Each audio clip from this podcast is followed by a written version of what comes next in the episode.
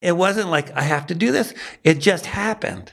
I just all of a sudden became a different person than I was in my teenage and early 20s.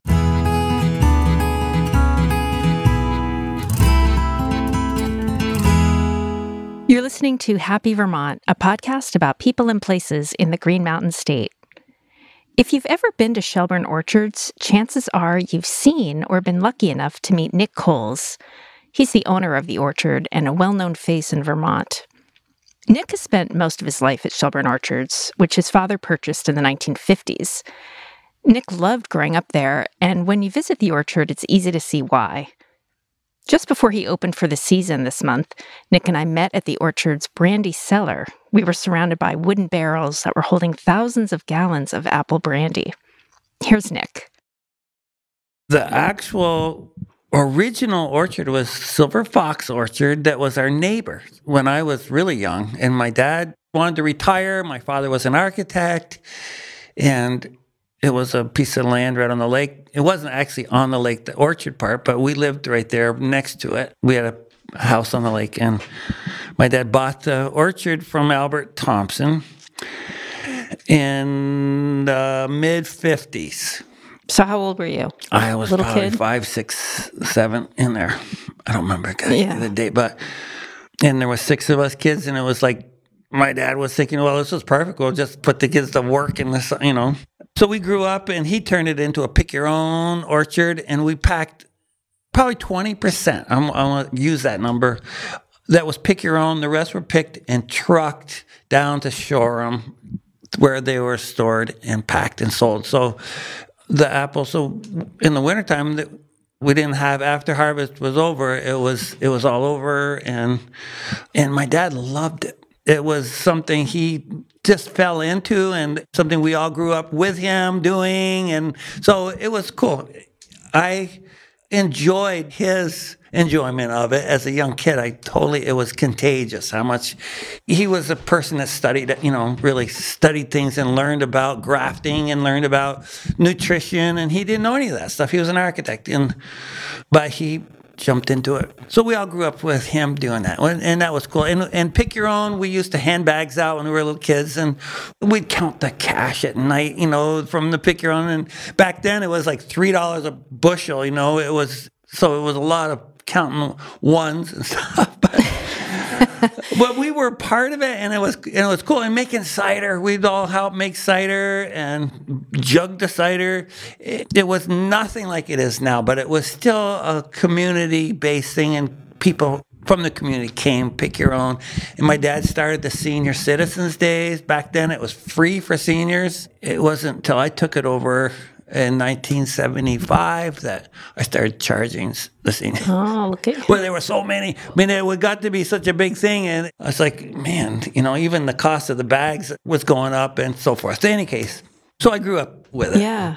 And your dad was an architect Yes. before He was an architect his whole, you know, all the way through. his whole life. Yeah, And so you live next to the orchard. yeah. And then he was just like, "Oh, I want to." Did he, was he studying apples before he bought? No, He just kind of came in and decided Yeah. to wing it. Oh, well, he did an amazing job. yeah. Wow. And he grew. So the original orchard was planted in 1910, and there was like 500 trees, big old, the old standard trees that like the trees were huge, and they would just spread out for an acre. You know, the whole the branches would go out for just they were huge old trees.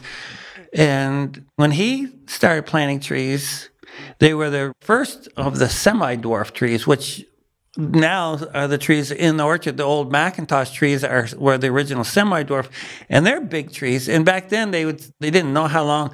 They said that those semi-dwarfs only would probably last for like 30 years, but that's like 60 years ago, and they're still going strong. So that no one really knew.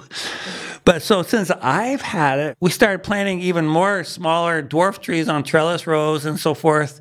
So we have on the same footprint that my dad had 2,000 trees, we have over 8,000 trees.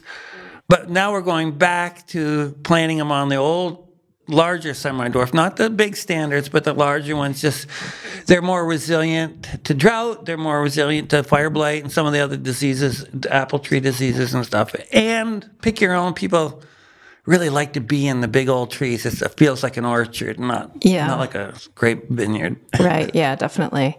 How long does an apple tree live for? Well, that's the thing. No one really knows. Those old trees that were 100 years old in 2010, I was taking them out because their space, I had to take them out because a lot of them had died. And I couldn't just replace trees in the spacings. Those old trees are, were 30 feet apart. You know, we're placing now the trees, we're planting them like three feet apart, you know. So I had to wait till a certain amount of them were gone and then just take out the whole block, the rest of them out, hmm. And restructure and put the rows closer together and, and so forth. But so they're all gone. Unfortunately, there would still be some alive now, you know, but most of them had died. And there's what, 60 acres here? Is that right? Yeah, we have 100 acres altogether, but actual canopy, it's about 40 acres actually of canopy of trees, but 60 acres because there's little fields here and there. And like, And how many acres can people pick apples on? Like when you open to the public in September? all of it. All of it. yeah. Wow. There are some sections that are just planted in those old heirloom cider varieties for the Yeah. brandy that no one really wants those apples anyway, but Okay, so when you were growing up here, you talked a little bit about this, and there were six kids. Yeah. Are you one of six? Yes. What order? What are you the oldest? I'm the second to the youngest. Second to the youngest. Okay, so big family. Big family and yeah we all kind of were part of it more or less. As we got older you know everybody i was the only one that stuck around. Were you really into it as a kid?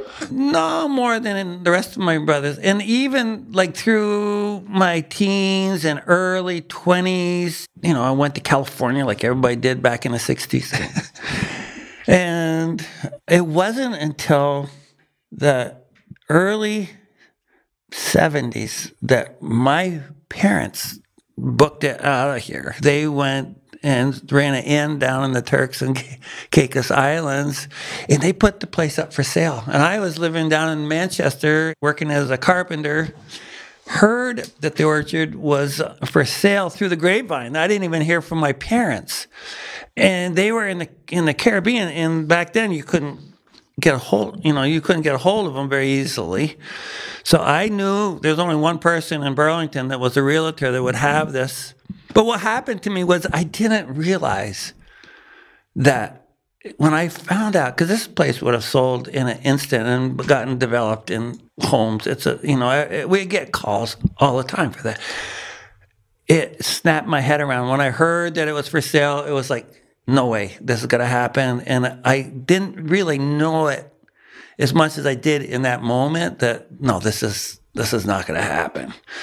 I was going to keep it going, and it, it was cool because it was in the, those moments that it really defined the rest of my life because I've been at it ever since, keeping the orchard from being sold. What year was that? that was like 74, 75. Yeah. And you were working as a carpenter down in southern Vermont? Yes. Yeah. And then you booked it right back up here. Yes. Okay.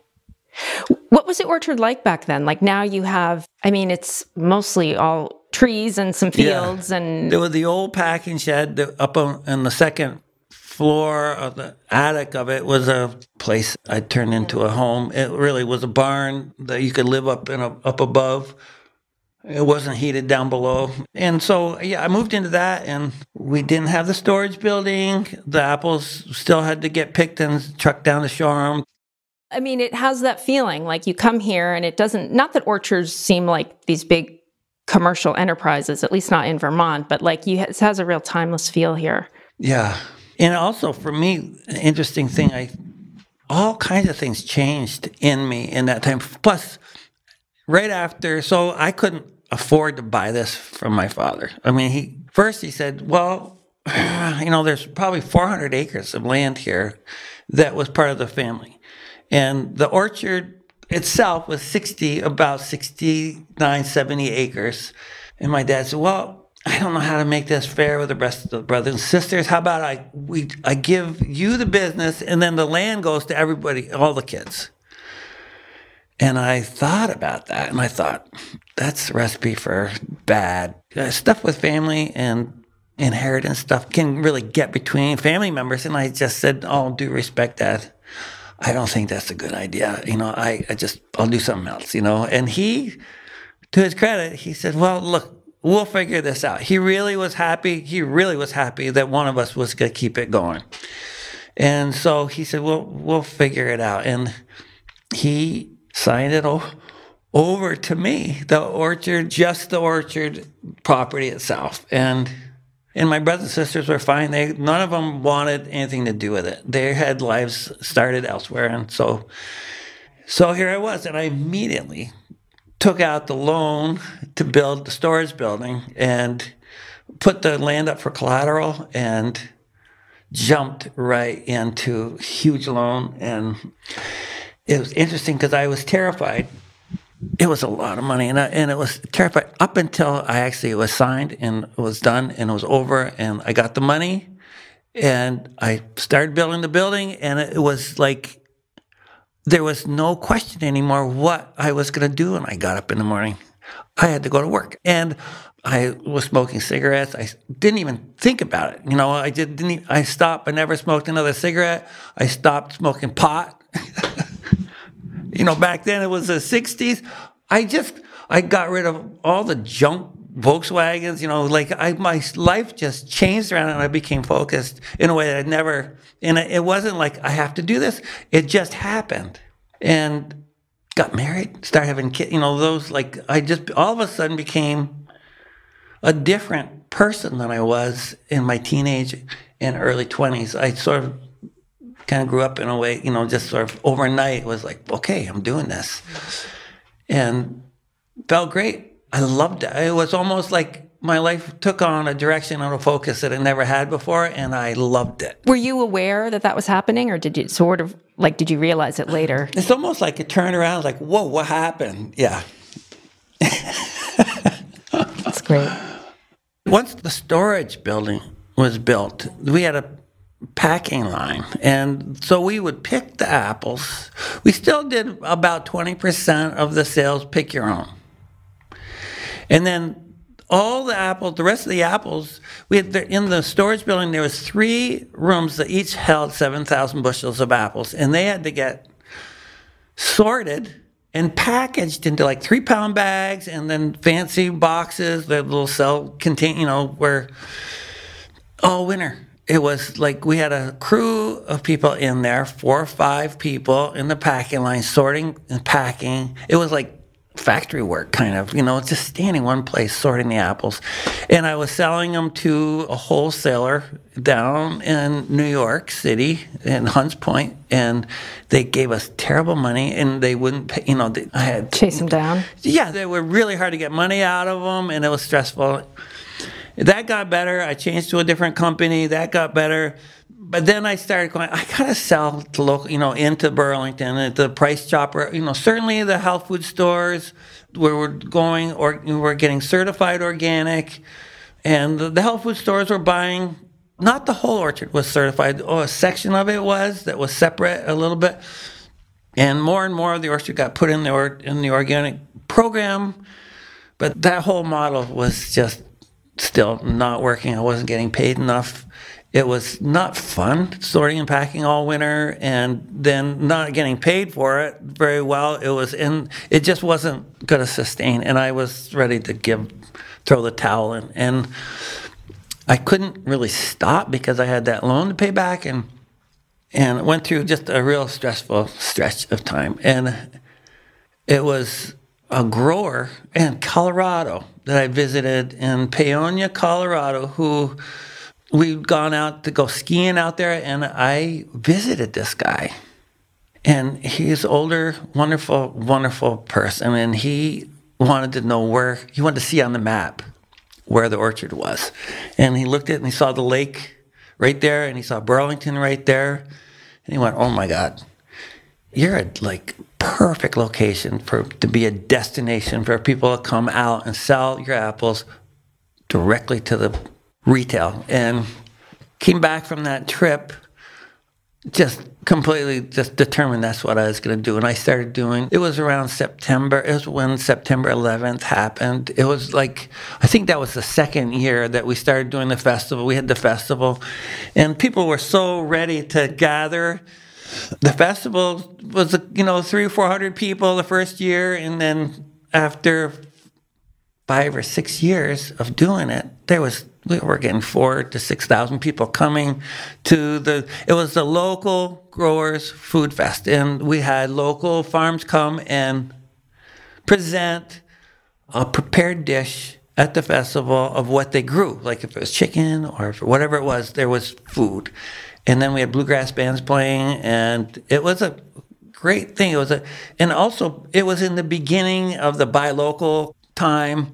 So it was not only did all the farms want to come, but all the people, Vermont's great in supporting that. So we had such great support around it. And it grew too fast, too big to the point where I needed to stop it because it got too big.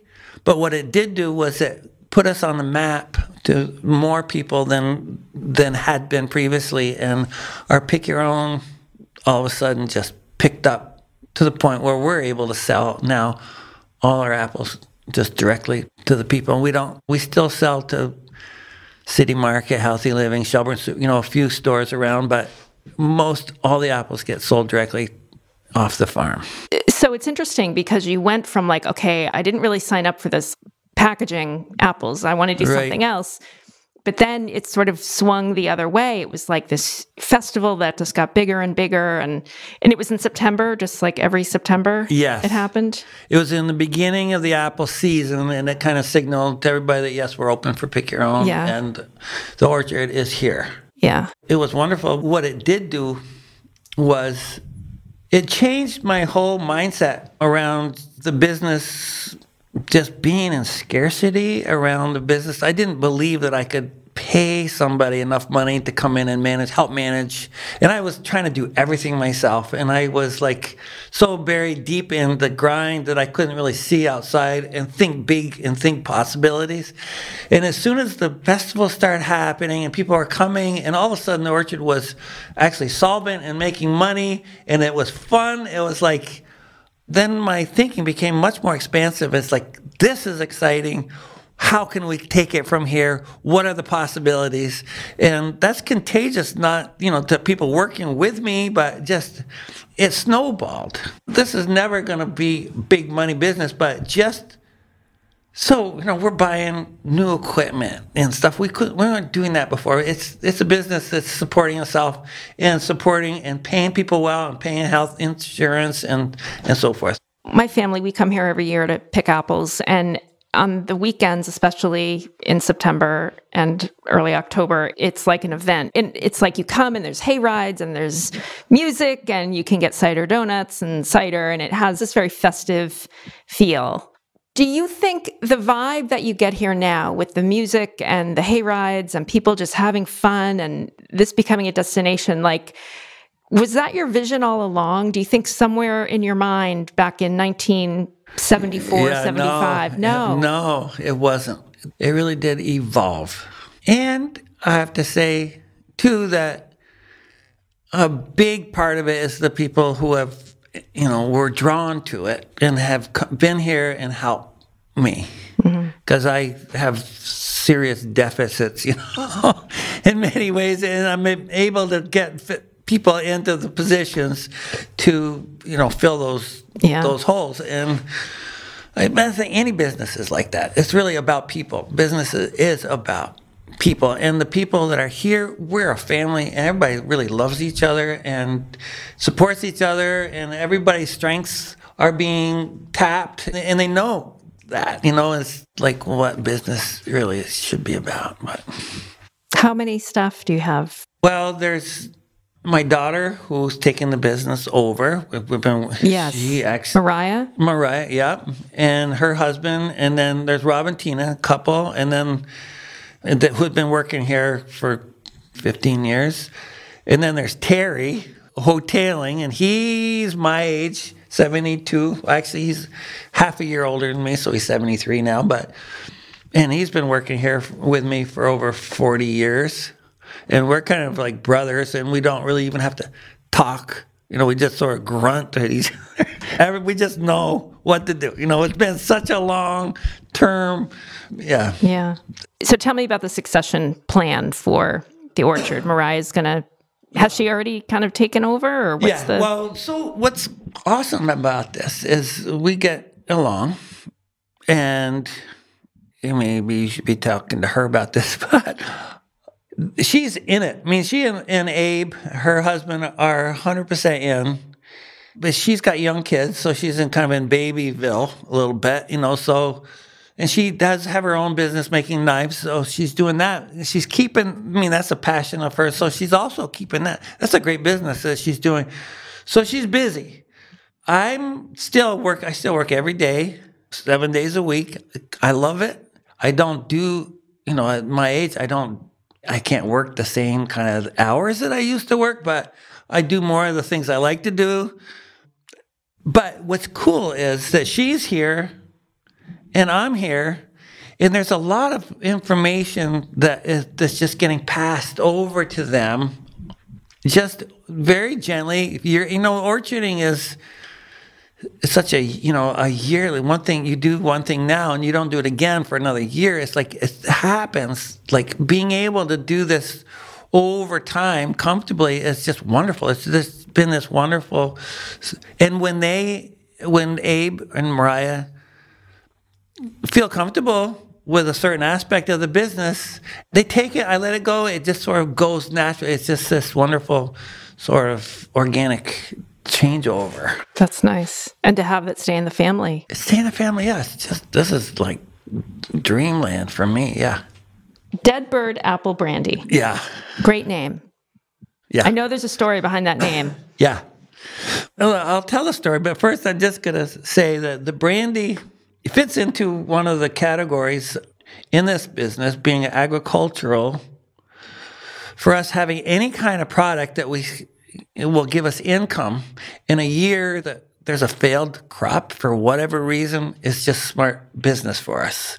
And the tree sales is part of that the donuts the brandy the vinegar any of those things. The brandy it's nine years between the, when we make the brandy and when we sell it ages for that long. So, you know, it's not connected to this year's crop.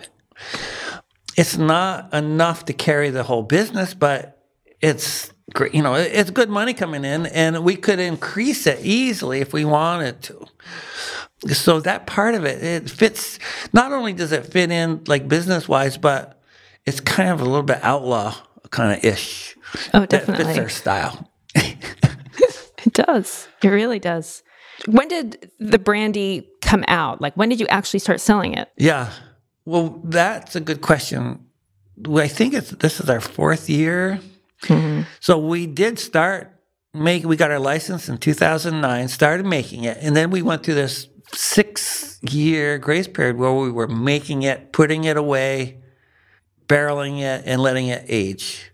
And the orchard totally carried the brandy business all those years without any sales, which is unusual that and part of why we could do that. If you a lot of the people who just start distilleries have to buy a building, have to buy all the infrastructure, so they're already in debt and they have to start selling. So the vodka and gin that doesn't have to be aged is what most distilleries start start making and selling just because the orchard business was doing well enough to support this all we could wait that have that grace period. Now that grace period is over every year another batch turns nine ten years old. We're about to hit 10 years. We're at nine years now but we just one more if we bottle enough to span a, a year then we'll the whole cellar will be you know, 10 years. How many barrels are in here? There's about 5,000 gallons. Oh my God. Well, you, yeah, you walk in and that smell, it smells yeah. delicious. So hits you right in the face. It's excellent. So, and what made you start? I mean, aside from kind of this other stream of income, like what was it about brandy? Brandy and yeah. Uh, yeah. It's been kind of a, a hobby. You know, I was making it as a teenager, and I've always sort of played around with it. It's been for years, but never really learned about it. And I didn't ever. Nothing that I made was any back then was any good. Hmm. It wasn't until I decided I was going to actually start making it to sell that I started really studying and reading and really learning. And also, there's all kinds of wonderful. There's the the American Distillers Institute that has conferences every year, like in Louisville or out in Portland, Oregon, or whatever, and all these distillers get together and for a week do a lot of drinking, do a lot of talking, having workshops and stuff. But it's more the the bunch, all the distillers getting together, comparing notes and talking, and, and friendships that got started, and mm-hmm. we stay in touch. And a lot from that, I learned a lot from those people. What about the name? Dead bird. So there is a story. Back in 1986, my grandfather died, and at the after the service, there was a gathering at the house, the old family house. And I was standing in front of the hearth and I, I noticed this knickknack on the hearth. It was a life size bronzed dead bird, this little bird that clearly was a dead bird. And I was looking at it thinking, what, when I get a tap on the shoulder and I turn around, there's this old man and he says, I can tell you a story, pointing, I can tell you a story about that. That bird was found in the snow the morning after your grandfather's still caught fire during Prohibition. Oh my God. It's like, what? I had no idea about my grandfather. Anyways, I grab him by the elbow, like, we need to sit down. Like, I need to hear this. The story goes back in the during prohibition so it was, had to have been in, in the 1920s my grandfather was in the cellar running the still. It catches fire.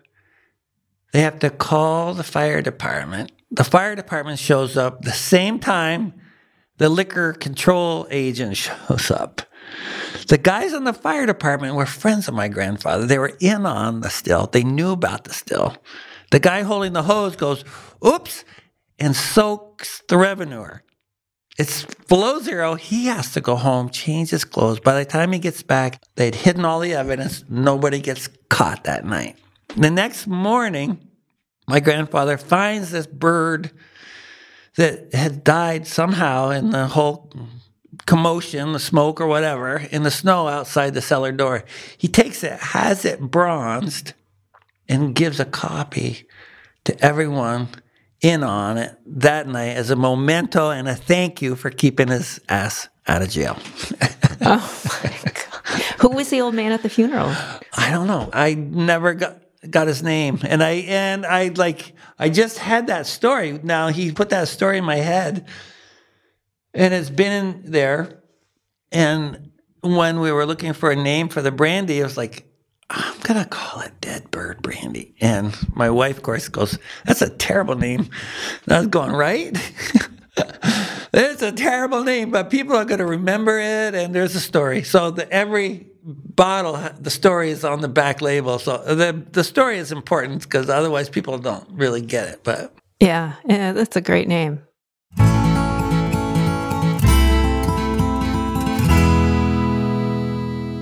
For more information, visit shelburneorchards.com. Thanks so much for listening to Happy Vermont. You can find more stories, podcast episodes, event listings, and merchandise on my website, happyvermont.com, where you can also subscribe to my newsletter, become a Patreon member, and learn more about Vermont. Thanks again for listening. Take care and talk to you soon.